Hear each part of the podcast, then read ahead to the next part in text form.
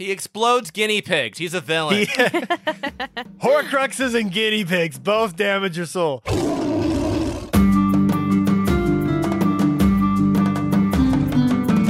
Welcome to Talking Beasts. from NarniaWeb.com. where we explore the world of C.S. Lewis. and keep a watchful eye. On the latest Narnia movie news. this. Is Talking Beasts. Welcome back, Narnia Webbers. I'm Glumpuddle. And I'm Jonfan. And I'm Rilian. And today we are finally starting our commentary series on The Magician's Nephew. Woo woo! We don't need Rilian. I'm going to include an actual applause sound effect.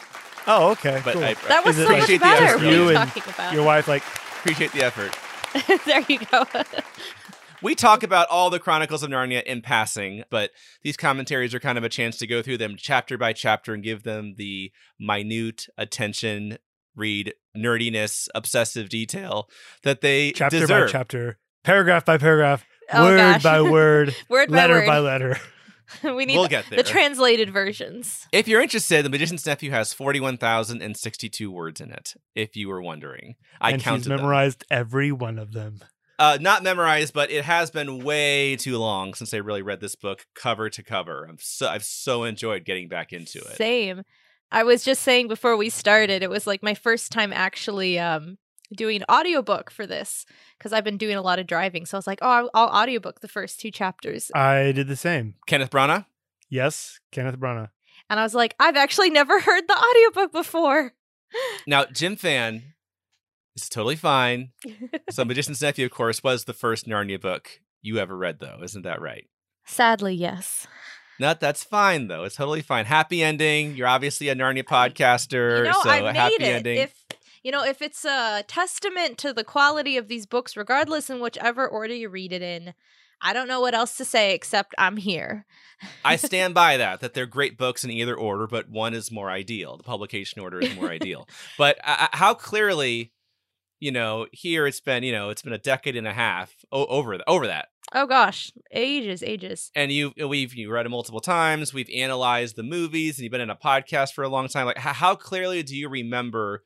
Like your initial reaction to the magician's nephew. Do you remember going when they discover Uncle Andrew's study? I went, "What?" Like, how clearly do you actually remember your initial reactions? I don't remember a ton except it was more at the end because I was familiar with Narnia in the rough sense that I I knew kind of waves of this the overarching story. Mm-hmm. So I didn't know Magician's Nephew. I didn't know anything about it, but I knew this was it was explaining the beginning. So I was like, okay, that's fine. Read it, enjoyed it. To me, the thing that I remember the most was how jarring the transition from Magician's Nephew to Lion the Witch in the Wardrobe was. Ah, okay, yeah. If you're reading in chronological order, yeah. Yeah, it Mhm. was just super, super jarring. Um, because you go from, yeah, just the writing styles are totally different.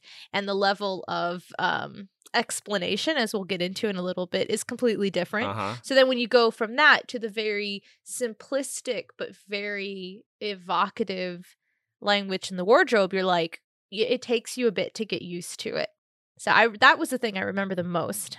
And I just want to give you an amen there. There's a lot of other things I could say, but we've already done our publication order versus chronological order podcast. So we'll just try not to mention that too much, I guess. Oh, what the heck. Of course, we're going to do that all We're gonna mention it a lot. Though don't be especially in this podcast, I feel like, because we're gonna it's a lot of compare and contrast, I think. So let's go. Uh, the Magician's Nephew. Um, I do have some fun facts about the Magician's Nephew to kick us off here. I mean, well, th- I don't know how fun they are. They're definitely facts, though. Um, it is, of course, the sixth sixth Narnia book to be published, published on May second, nineteen fifty-five. So about five and a half years after The Lion, the Witch, and the Wardrobe. Uh, Lewis's first attempt at this has become known as the LeFay fragment, which Rilian and I uh, read through and did an episode about. I'll have to include a link to that in the description.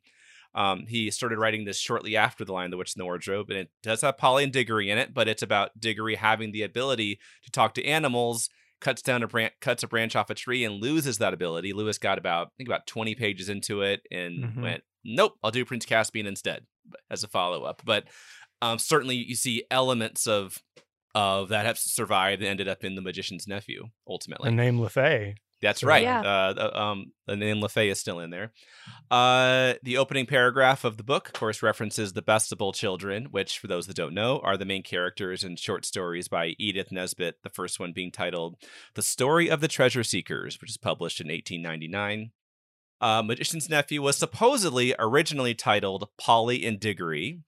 I think that was a slight improvement to go with the Magician's Nephew, but it's possible Lewis was just that was just kind of his working title but um, supposedly originally titled Polly and Digory. Uh, Magician's Nephew was uh, the last Narnia book Lewis actually completed writing. Not the last one to be published, though, but the last one he actually finished writing. Open up to one of the first few pages, you'll see it was dedicated to the Kilmer family. The Kilmer family is just a group of, uh, well, a family of excited fans that was corresponding with Lewis throughout the publication of uh, the Chronicles of Narnia. And so he gave him a shout out. Can you imagine how stoked you'd be back in the day? Topped only by Douglas Gresham, of course, being a fan, and then his mom eventually marrying the author. That's the only way I can think to top that. That's it. All the fun facts I got. Very nice. Uh, so we're fun. looking- Much fun. Yes, thank you, thank you. I'm so glad we're off to such a good start. Uh, we're talking about the first two chapters today. Uh, chapter one, the wrong door, and chapter two, Digory and his uncle. You know, to jump into this, Rilian, um, would you mind reading the opening paragraph in your most English C.S. Lewis, C.S. Lewis kind of voice you can possibly muster? Uh, just the first paragraph. Just let's just do that first paragraph to launch us into our story. Chapter 1 The Wrong Door. This is a story about something that happened long ago when your grandfather was a child. It is a very important story because it shows how all the comings and goings between our own world and the land of Narnia first began. Ooh, here we go. Here we Dun, dun, go. dun. See, that just draws Ah. you in. Like, come on. Uh, we could uh, we could literally go all day just on chapter one of this. So where do we stop? Uh, how do we rein ourselves in? The answer is with a Google Doc. We've each uh, put down some notes of things we want to talk about on this particular day about this chapter. Uh, so we'll be referencing that a lot. The first one on the list I see, Jonfan, you just wrote prequel vibes. Yes, prequel vibes. What is that? And is that good or bad? The thing that struck me the most when I was going back and rereading these after admittedly quite a bit of time, and this is something we'll get into as we go, but there's a lot of exposition, there's a lot of backstory, there's a lot of we're going to tell you how this happened, why it happened, what was the result, like going into just tons of detail that you don't really see in the rest of the series. And honestly, I do think that is because this is this is the Chronicles of Narnia, but this is almost like it's like the prequel to the Chronicles of Narnia. The fact that it's an origin story is almost the most important thing about it. I don't know if I'd agree with that uh, because I, I think it stands, unlike some other famous prequels that are very pretty well known in pop culture. Uh, I think The Magician's Nephew, it stands on its own Mm. as just a great story. Now, I think it's better and you'll get more from it if you've already read other books, but I still think it works well. It's not the whole I point mean, of it I read it first, Yeah. And here you are. and here I am. yeah, I think just judging it as a prequel, Yeah. I would say It's not yes, it does explain the origin of Narnia, Yeah. but that's not the only thing it's doing. That's just one of the things it's doing. It still is it's t- telling its own story of Digory and Polly Yeah. that you can enjoy just as the story of Digory and Polly, but it also is as a side to that, it's also setting up the whole world of Narnia. I think so many prequels get so caught up in just doing setup and that's all they do. Yeah, I guess I would amend what I say is like the fact that it's origin story is not the most important thing about the whole book, but I do feel like it's the most important thing about at least the second chapter. Okay, fair like enough. what's what is the reason to go into all of that backstory except like it does establish that Uncle Andrew is a creep and that he's Mhm. gaslighting Digory and that Digory is a pretty stand-up kid. And all Uh-huh. this backstory. That's just like tons of detail because we have to know exactly where this came from. But we can get into that later.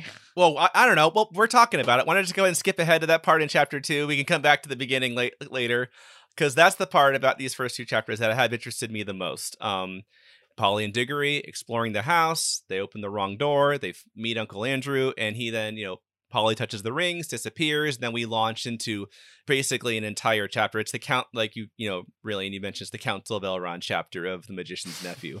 So lots of detail about, you know, his, um, you know, godmother, Mrs. LeFay, and he acquired the dust, said he would destroy it, but then he didn't destroy it, and eventually fashioned the rings. And it, you know, hints that he made all these sacrifices. So, um, really, and you're saying in your notes that you mentioned, yeah, exp- your your note says exposition, exposition, exposition, which seems like a departure from the rest of the series. Lewis tends to leave things mysterious.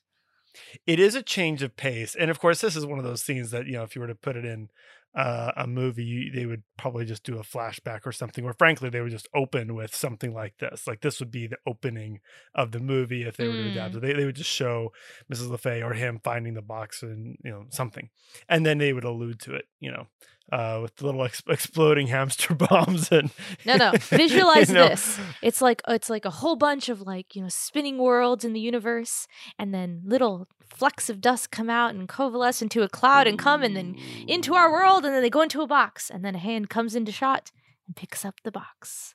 And scene. Netflix, are you listening? Don't don't make me a director. but it, it is interesting because it one of the surprising things is it introduces the idea that there's magic in our world too independent of narnia. You don't i mean yeah their wardrobe is magical it's in our world but it's a door to narnia right? So it has to be magical to get any kind of device that gets you to narnia has to be magical.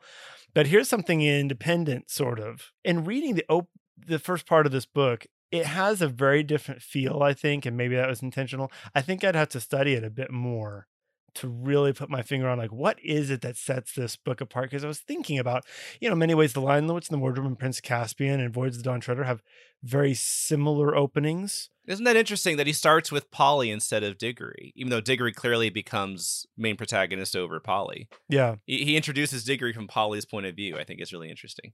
i kind of find each bit of the story here in the first cou- couple chapters i feel like all of it kind of just draws me in so yes there is this kind of you have to suspend disbelief just a little bit that digory isn't just flipping out but i think it Yeah. kind of works out like, okay she disappears and then he's willing to listen to this spiel by uncle andrew and he does interrupt a few times, and he's like, "But what does it have to do with Polly?" it, it makes some sense because like he's like, well, what about this? Oh, you keep you know skipping the point. You know, you, you keep missing the point.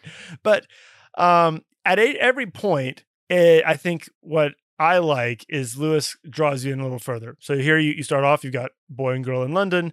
You know, he kind of sets the stage, and then oh, there's these there's the smuggler's cave. Uh, it kind of draws you into the adventure a little more. Then oh, they find the the room. It's Uncle Andrew's study. It draws you in a little more. Polly disappears. Stakes get higher. You find out about Mrs. LeFay.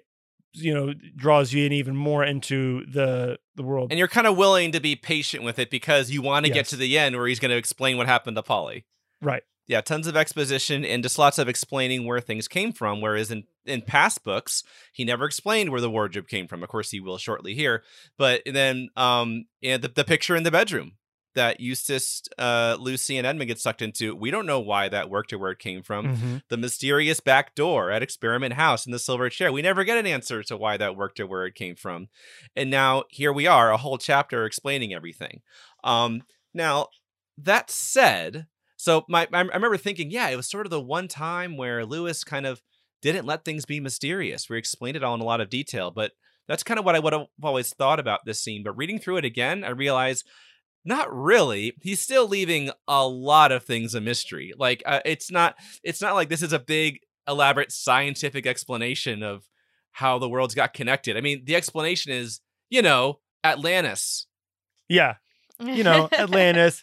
Hashtag magic. Yeah. Yeah, and also he it and, it's, and there's the bit where Andrew Andrew just says and like and then I made the rings. Like that's it. Like uh, how did you get from dust to rings? It's not explained. Right. And there's all these things where like, oh, how did he learn magic? It's all very vague, and I met some very unpleasant people. It turned my hair gray. and I will say it does make a little more sense. And, and the reason I've even mentioned like Counts of Elrond is like, you know, I, I was listening to this review of Lord of the Rings by Andrew Klavan. He's like, you know, like I know it's this famous work of literature, but oh my goodness, I, I tried it five times. I couldn't get past this chapter called the Council of Elrond. It's the single largest chapter in the whole book, and it is like like they don't leave the room like the whole chapter, you know. But uh, you know, so it's a little bit reminded me of that, but it. I think it is condensed partly because it, it, it does. You know, you do have to really suspend disbelief if he makes it really long. Because, like, wait a second, this kid just disappeared out of thin air, Uh-huh. and now all of a sudden he's got this like, oh, let me uh, sit down, my boy, let me tell you the story.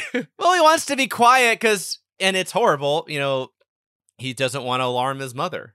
Um, and what's he gonna do? Just leave? Yeah, but yeah, Yeah. I, I think it just barely works as far as him uh, not freaking out. Um, but yeah, so a lot of stuff is still a mystery here. he does scream. He does try to scream. That's true. He puts his hand You over his mouth. Um, I think the main point of all this, though, is um, it's not like the backstory. You, you get the sense Lewis wrote the backstory kind of begrudgingly, and he gave as little detail as he could. Because even just like you know, like it's all vague on exactly how Uncle Andrew learned magic and everything. It's just hinted at that he did terrible things, and that's what turned his hair gray. And Well, yeah, blowing up hamsters is a terrible thing. It's a horrible thing to do. that'll do it. That I mean, that it. that puts a mark on you. That scars your soul. I mean, Yeah. let's be honest. Um, but this isn't really about the backstory of Narnia or the backstory how all this came together. It's about Andrew's character.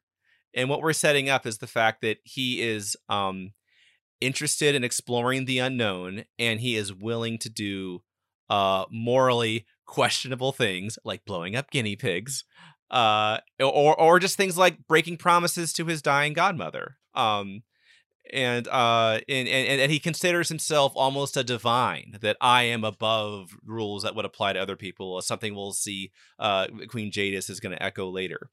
Um so this is about establish it's not about here's the origin of narnia. It's about here is this character uncle andrew and setting up the themes of is the unknown or the universe or nature is it a resource for us or or is it something we're supposed to be stewards of Well, and that is how he reveals the characters. One thing I, I like, you know, in contrast to some other books, and I'm not saying there's a right or wrong method, right? You you can do a lot of internal monologuing, like thought process. Um, you know, and, and Lewis varies too. Like the horse and his boy, there's a lot Mhm. of Shasta's inner thoughts, right? mm-hmm. a lot of times where he's by himself and so he he's just thinking to himself a lot of internal monologuing. Here you don't really see that and you very quickly learn through the dialogue or through the actions about the different characters. You learn you know polly is you know curious. Pol- polly has a heart. Curiosity very important theme in the you know, story. Digory is uh has an element of chivalry. Digory is tries to be tough but he's also uh understandably very sensitive he's got this very sensitive spot uh with regard to his mother uh like any human being would and uncle andrew you know like one of my favorite lines like i thought man like i i would hope they put this line like in the movie. Uncle andrew says uh, but of course you must understand that rules of that sort uh, however excellent they may be for little boys and servants and women and even people in general can't possibly be expected to apply to profound students and great thinkers and sages Yeah, it's very descriptive of his character. yeah yeah. Well let, let me ask you this um I, I I posted something in the narnia facebook group recently um it was actually um some it was i think that the topic was what are the most underrated characters in narnia? And i put uncle andrew and i just mentioned i think he really has a an awe of the unknown and a desire to explore. And colonel clink pushed back on me and said uncle andrew doesn't have awe you know like he's he's in the he's in it for himself and his own gains. He doesn't have an awe of the unknown. But i'm just curious would you do you, would you guys describe uncle andrew as having a sense of awe for the unknown. I mean, you could compare him to a character like Reepicheep, who clearly has an awe of the unknown and, you know, uh, literally would be willing to die just for one moment to look beyond the edge of the world. Now, that's awe. Do you think Uncle Andrew has anything akin to that? I think that if he does have an awe for the unknown in terms of, you know, devoting so much of his life to discovering like the secret of the box, I think it's only to the extent to which he inwardly hopes or wants it to bring him power and also the fact that he is a complete coward when it comes down to it you know because if it really you know like i mean he he just makes excuses it's like at my age would you know you know whatever whatever like it couldn't possibly it would be you know such a risk well that to me is putting himself above the unknown. Whereas, you know, I feel like someone like Reepicheep is like, you know, I'll I'll paddle till my nose sinks and I don't care. Like that, Uh-huh. I'm just gonna keep Yeah. going. That is the most important Uh-huh. thing, not me. So that's the difference there for me. Sure. So I don't know if I would describe it that way, but if it's there, it is hampered by quite a bit of narcissism and like thirst for power. Sure, but I think there's something approaching a giddy excitement and just desire to explore in Uncle Andrew somewhere. That's why I think he's so interesting. I always think of when he says, um, you know, uh, so he op- he finally opens the box, and you know, and Digory asks what was in it, and Uncle Andrew says, only dust, fine, dry dust, nothing much to look at, not much to show for a lifetime of toil, you might say. Ah, but when I looked at that dust and thought that every grain had once been in another world. I don't mean another planet, you know. They're part of our world, and you could get to them if you went far enough. But a really other world, another nature, another universe, somewhere you could never reach, even if you traveled through the space of this universe forever and ever. A world that could only be reached by magic. Well, like, there's something in him there that is like, wow, just like Reepicheep, that I think still has that same awe and wonder of exploring the unknown. But the tell that you mentioned, I think, is what you mentioned, Jonfan. But it's ultimately misguided because he's serving himself, not Reepicheep, who serves Aslan, who serves um, Narnia, who serves something greater. The past couple of years, it has really hit me what a complicated character Uncle Andrew is. Oh, I, I, I, I love that. Um, I in pushing back, no, I don't. I don't. I'm not saying that the, he has no curiosity, but you look at his response in like in chapter nine, where Narnia is the founding of Narnia, and he is utterly uninterested in exploring or learning more about this world again until it can benefit him everything I, I and, and even the it's not like he was on this quest to discover magic or something or to be a magician and then oh lo and behold he discovered mrs lefay no it kind of landed in his lap and for him the only interest is if it elevates him. Uh i think that uncle andrew is the sort who would kind of go for any angle on something if it would elevate him and make him the focus of uh, attention and glory. So I, I'm not saying he has zero curiosity about other worlds or, or anything, or doesn't find it interesting at all. Uh, I just think that he is that is very much a tertiary concern for him. Any ex- any kind of exploration or discovery, I think it truly is his own elevation um, in his own eyes, uh, and that's why like he has no interest in Narnia because he's in the uh, Jadis's shadow by that point. Uh, he's not. He realizes very quickly he's not the the top dog anymore in his own little mind, and uh, you know he doesn't have any interest in exploring more of Narnia or learning more about it. Uh, why? Why would he be? And he doesn't have any interest in Narnia at all until he sees, you know, the uh the lamppost grow and realizes that things will grow there and starts thinking about you know growing trains in in Narnia. Okay. Well, yeah, there'll, there'll be opportunities, I guess, for us to, to return to this uh, throughout so the we book. can, and we can explore it later. I do think he is a much more interesting character. I think it, I would hope if they ever did an adaptation, they would get a really good actor who could play him well. Because I he's not a wholly evil character. In some ways, it's a little more of a Gollum type character. He's he has some redeeming qualities, but even um you know you know he's becomes a much more decent chap once he becomes humbled uh at, you know, toward- at the end of the book or more of the epilogue of the book i guess we would say right. Mm. but And- yeah so i so- I, I'm, I will say i'm a little more with colonel clink on this one Okay. Well, there'll be opportunity, I think, for us throughout the book to return to this. Um, I mean, I do think um, it doesn't make sense to me when you look at everything he's sacrificed right now. It doesn't make sense that, like, when he saw the dust in the box, he thought, maybe I could make money off this. I don't think he cares about money as much as he cares about prestige I don't. Oh, it's a prestige. You think? Okay. Um, Mhm. but I don't know. I just don't buy that he would be making the sacrifices he's made, doing everything he's done, just for that. To me, there is something, and, and, and I know you're agreeing. There's a little bit of curiosity in there somewhere, but anyway. So yeah, I, I think what you everything you said in Colonel Clink, it's all perfectly valid, and that's what I love about this character. I think there's, I, I love the nuance here. Yeah, no, I think he is a complex character. I like him as a character. He's one of the, I think, a very well written.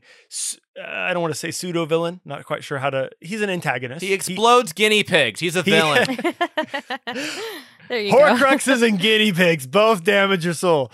Uh, no, I think he, I mean he is an antagonist in the story. Don't get me wrong, he is an antagonist in the story. Um, but no, I, I- I'll say I, I've seen people make a lot of sacrifices for the sake of their own pride and prestige. I'll just Sure. leave it at that. Fair enough. Um, I think yeah, let, let- definitely want to return to this. Uh, question of uh, what's going on inside Uncle Andrew. Uh, Dun, that was dun, throughout the book. dun. Dun dun dun. Okay, well, uh, I guess returning now to I've got looking at back at the Google Doc here, returning back to the beginning of the book. Now that we got to the Uncle Andrew stuff. We No, I- covered almost everything. um, so let's hop in a DeLorean and go backwards to chapter one here. Um, I actually find the opening of the book kind of boring compared to other books for the first few pages. It's got Sherlock Holmes. How can it be boring? mentions Sherlock Holmes. Well, hang on. Let me get to the good stuff. We always talk about like you know it's it's common topic. Hey, what would be one place in Narnia you'd want to go if you could? Wh- where would you want to visit? I just realized this past reading that somewhere near the top of my list is Polly's Smuggler's Cave. Um, I think it sounds awesome. I love the detail. I love the I, I love the ginger beer detail. She probably has she probably has fake cigarettes or something too. Have you ever had ginger beer? Have I? I, I think so. Nasty. I think so, yeah. That's not the point, Rilian. I mean, like the, the the the point is, it's like a pirate or whatever. I love that attention to Pirate or detail. whatever. It's a pirate or whatever. I, I I so relate Polly's to got her this. stash of rum. Don't tell my parents. Ah, um, no, I love it. I, I, I love the, I just the idea of finding that little cave somewhere in your house, and you can go there and kind of hide. And uh, my parents had a closet where there was this far off corner they didn't really use for anything, and I used to remember being very little and, and climbing in there and hiding. And I just so I, I to me it gets the idea of curiosity and exploration into the story right away. And I think in chapter one we have the the curiosity with in an innocent childlike way and then in chapter 2 we have curiosity with uncle andrew in a not so innocent way. Um so that idea of curiosity and um exploration i find just super exciting. Um i love there's a line and just getting your imagination going there's a line i love so much um where they're talking about should we go explore the you know the other house? Um and lewis writes now that they were talking by daylight in the attic instead of by candlelight in the smuggler's cave, it seemed much less likely that the empty house would be haunted.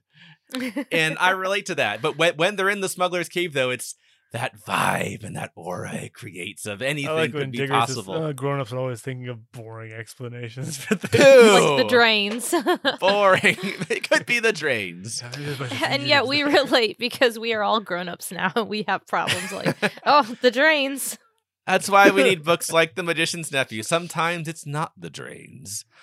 Um, but curiosity. There's two times in uh this first chapter where Polly's curiosity gets the better of her. The first time, uh, you know, they open the door and they realize, oh snap, we're not where we went to go. We're in um it's a fully furnished study. They don't know it's Uncle Andrew yet. And Polly, seemingly acting on instinct, just jumps in. You know, blows out her candle and jumps in. Um, and then later, of course, she you know touches the ring because she's curious. And there's something strangely attractive about him. But I just think it's an interesting moment because you know, in a few chapters from now, there's going to be a very memorable moment where it's Digory's curiosity um, that leads him to do something terrible. Um, that him and a good many other people regret for thousands of years. So it's interesting that it's Polly, and Polly was the one that suggested they explore too. She seems she's suggesting uh she's being the one that's being a little more reckless right now. I don't know. Do you like if you were in Polly's shoes, do you think you would have gone into the room or would you made a run for it? Well, I mean, I'm extremely risk risk adverse, so probably not. So that's where the series would have ended. Roll credits. That's where it would have ended. Two pages, we're done. and they all lived happily ever after. Uh, I mean, I don't know. I mean, they, they don't. I think they're a little. I kind of get the feeling reading it that they're they're trying to process because they really thought, oh wait, we're in the wrong house. We suck And at math. Yeah. like, oh yeah, we're terrible at math and we can't and we're children. And then you know, Uncle Andrew stops them from leaving. Um, I don't know. I, I, I don't. Again, they're curious, you know. And, and it's also Uncle Andrew. It's not like he thought, oh, oh, there's my uncle. He's gonna, you know, send one of us into the into the Netherverse, you know. Uh huh. right. Fair enough. Um, I just think that uh, well, I guess I won't get into the bell, bell and the hammer yet, but I, I've got some thoughts on Gotta save it, save it, save it. how how believable it is what Digory what Digory did. Wait, which part? Are you talking about them going into the room? Uh, when we get to the bell and the hammer, um, which is like that's Digory acting out of curiosity and doing Mhm. something reckless. Um, well, you're right, Jonfan. We'll stop and we'll get there. I just thought it was interesting that it was it, it was Polly taking the risks early in these chapters, not Digory. Uncle Andrew offers the rings, and I love that detail where it says if Polly was a little bit younger or, or a lot younger, she would have wanted to put her mouth on them. And uh, because there's this strange attraction to them that you can't explain. Oh no, it's true. You have to hide rings from children. but it's like it's it's not the one ring. It's not like the rings are alive in some way or have this. Well, they're making music. That's one thing I thought was interesting. That's right. There's almost a musical tone, which Yeah. is a theme that runs like sound. I'll come back to this. Sound and music. It's like a motif that runs through this entire book if you look for It it. Mhm. is Mhm. Yeah. both good and evil. Uh huh. But she touches them and disappears. And awesome chapter cliffhanger. I love it so much. I just love how it's just there was no Polly. He doesn't say, and then Polly vanished. It's just there was no Polly. Not a boom or a flash or anything. I love it so much. Uh, I think it's the last note here. Um, Jonfan, you've got Digory's character is shown very quickly that he's not susceptible to Uncle Andrew's gaslighting. Yeah, it's. I mean, it kind of talked about a little bit already, but it's so interesting in all of the second chapter how much like Uncle Andrew is just winding him up and, um, you know, being like, you know, this is your like this is you know, it's up to you to do this. I couldn't possibly, you know, if you don't do this, then you know, mother's gonna die. T- Polly's Ah, gonna awful. die. You know, and he and Digory instead of being like, oh my gosh, you're right, he's like, you are horrible. I will do this anyway, but you are literally the worst. Um, and I'm like, good for you. like if they like brought it into modern day. That's what he would say. Yeah. You are literally the worst. the worst. You are the worst. you know, it's uh I think it's uh Digory's kind of speech about, well, I guess if magic is real, then I guess all the old stories are more or less true. And I never read a story like that where, you know, the the bad guys didn't lose at the end or something like that. And it really actually affects Uncle Andrew. Yeah. yeah. I had for- honestly forgotten rereading. I, Yeah. I'd forgotten that that's something that drives home to Uncle Andrew. Like that little monologue is like that's got to be one of the most underrated like speeches, little speeches. Yeah. that is up. th- uh, that is like up there with Puddleglum's speech, like to the Lady Yeah. of the Green Kirtle. I think. when you far as, think like, about it, yeah, it's such it's such a simple declaration of faith in a way. He's like, okay, well, I didn't really think all that stuff was real, but obviously it is now. And if they're real, then this is the, this is what happens. So I don't have to worry about you because I know you're gonna get your coming up at at some I point. love it. And he's just like, Mhm. that's just how it's gonna be. I don't have to stress, you know. He, and yeah, it it's such a such a childlike faith in a way. I love it. I'm gonna join Jonfan in envisioning how we would do the movie. You have like you have it so that Digory reaches for the ring, hovers above it, looks at him, gives the speech you got your comeuppance coming yes. boy, and then touches it vanishes, you know. and then you like he's gone out of the room, and then with the dramatic music as the horror crosses McLean's face with the evil grin. Uh, and, I, like, and, and, like the effect when Di- when Digory is transported, can be like you know zooming away from Uncle Andrew, and you just see his face like like this look of horror on his face, like this is the last thing you see of him before he disappears. he Mhm. just got he just got served by a child. I love it. I, I I can't think of a way to a way better way to end this episode. I just want to read that speech really quick because I went, Do wow, it. this is such a great hidden gem in this book. Um, but Digory says, but there's one thing I jolly well mean to say first. I didn't believe in magic till today. I see now it's real. Well, if it is, I suppose all the old fairy tales are more or less true, and you're simply a wicked, cruel magician like the ones in the stories. Well, I've never read a story in which people of that sort weren't paid out in the end, and I bet you will be, and serve you right. And then Lewis just writes, of all the things Digory had said, this was the first that really went home. And re- really shook Uncle Andrew. I love it. But that is it. We've uh, gotten through, thank heavens, that wasn't too long getting through the first two chapters of Magician's Nephew. No, that was actually pretty good. We held it together uh, in the post show chatter. Uh, uh, link, in, link in the description to a little more discussion we're going to do here shortly. Thank you, Patreon supporters. Talk about maybe a couple things we didn't have room for. Before I go, just as kind of a little teaser for the rest of the series, I want to read a comment from Colonel Clink that, wow, kind of knocked my socks off. We were just posted a, a thread in the Talking Beasts Facebook group and just asked, hey, are we're doing a series on The Magician's Nephew. What should we talk about? And Colonel Clink posted this. Colonel Clink said, Here's kind of a weird question I have for Glumpuddle. Does The Magician's Nephew offend you? Because it's clear you're into science fiction and stories about exploring the unexplorable. Your favorite book is The Voyage of the Dawn Treader, which is all about people exploring uncharted places, never mind practicality. And the message of The Magician's Nephew is that that's bad. The rings in the deplorable word are portrayed as things to which humans should not have access, and curiosity about them is a weakness. It ends with the rings being buried per Aslan's command, never to be used again. How does that make you feel? Ooh. Well, Colonel Clink, that's such a so many fascinating parts of that, and I, I really think it speaks to what the cent- one of the central ideas of um, the Magician's Nephew, which is curiosity, wanting to explore the unknown, wanting to see what's out there, but to what end? Um, and so I'm gonna keep this comment kind of in the back of my mind uh, throughout this series. So thanks for that little platform to spring off of.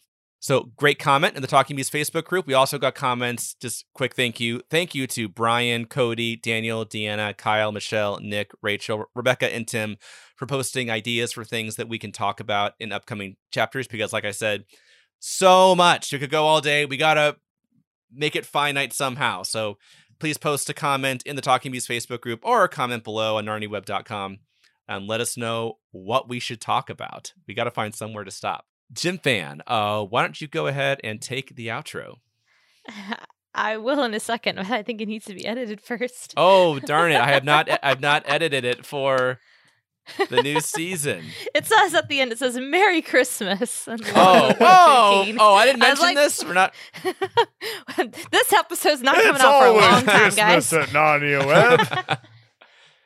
Long live the true it's king. not, not like it's always winter, and never Christmas.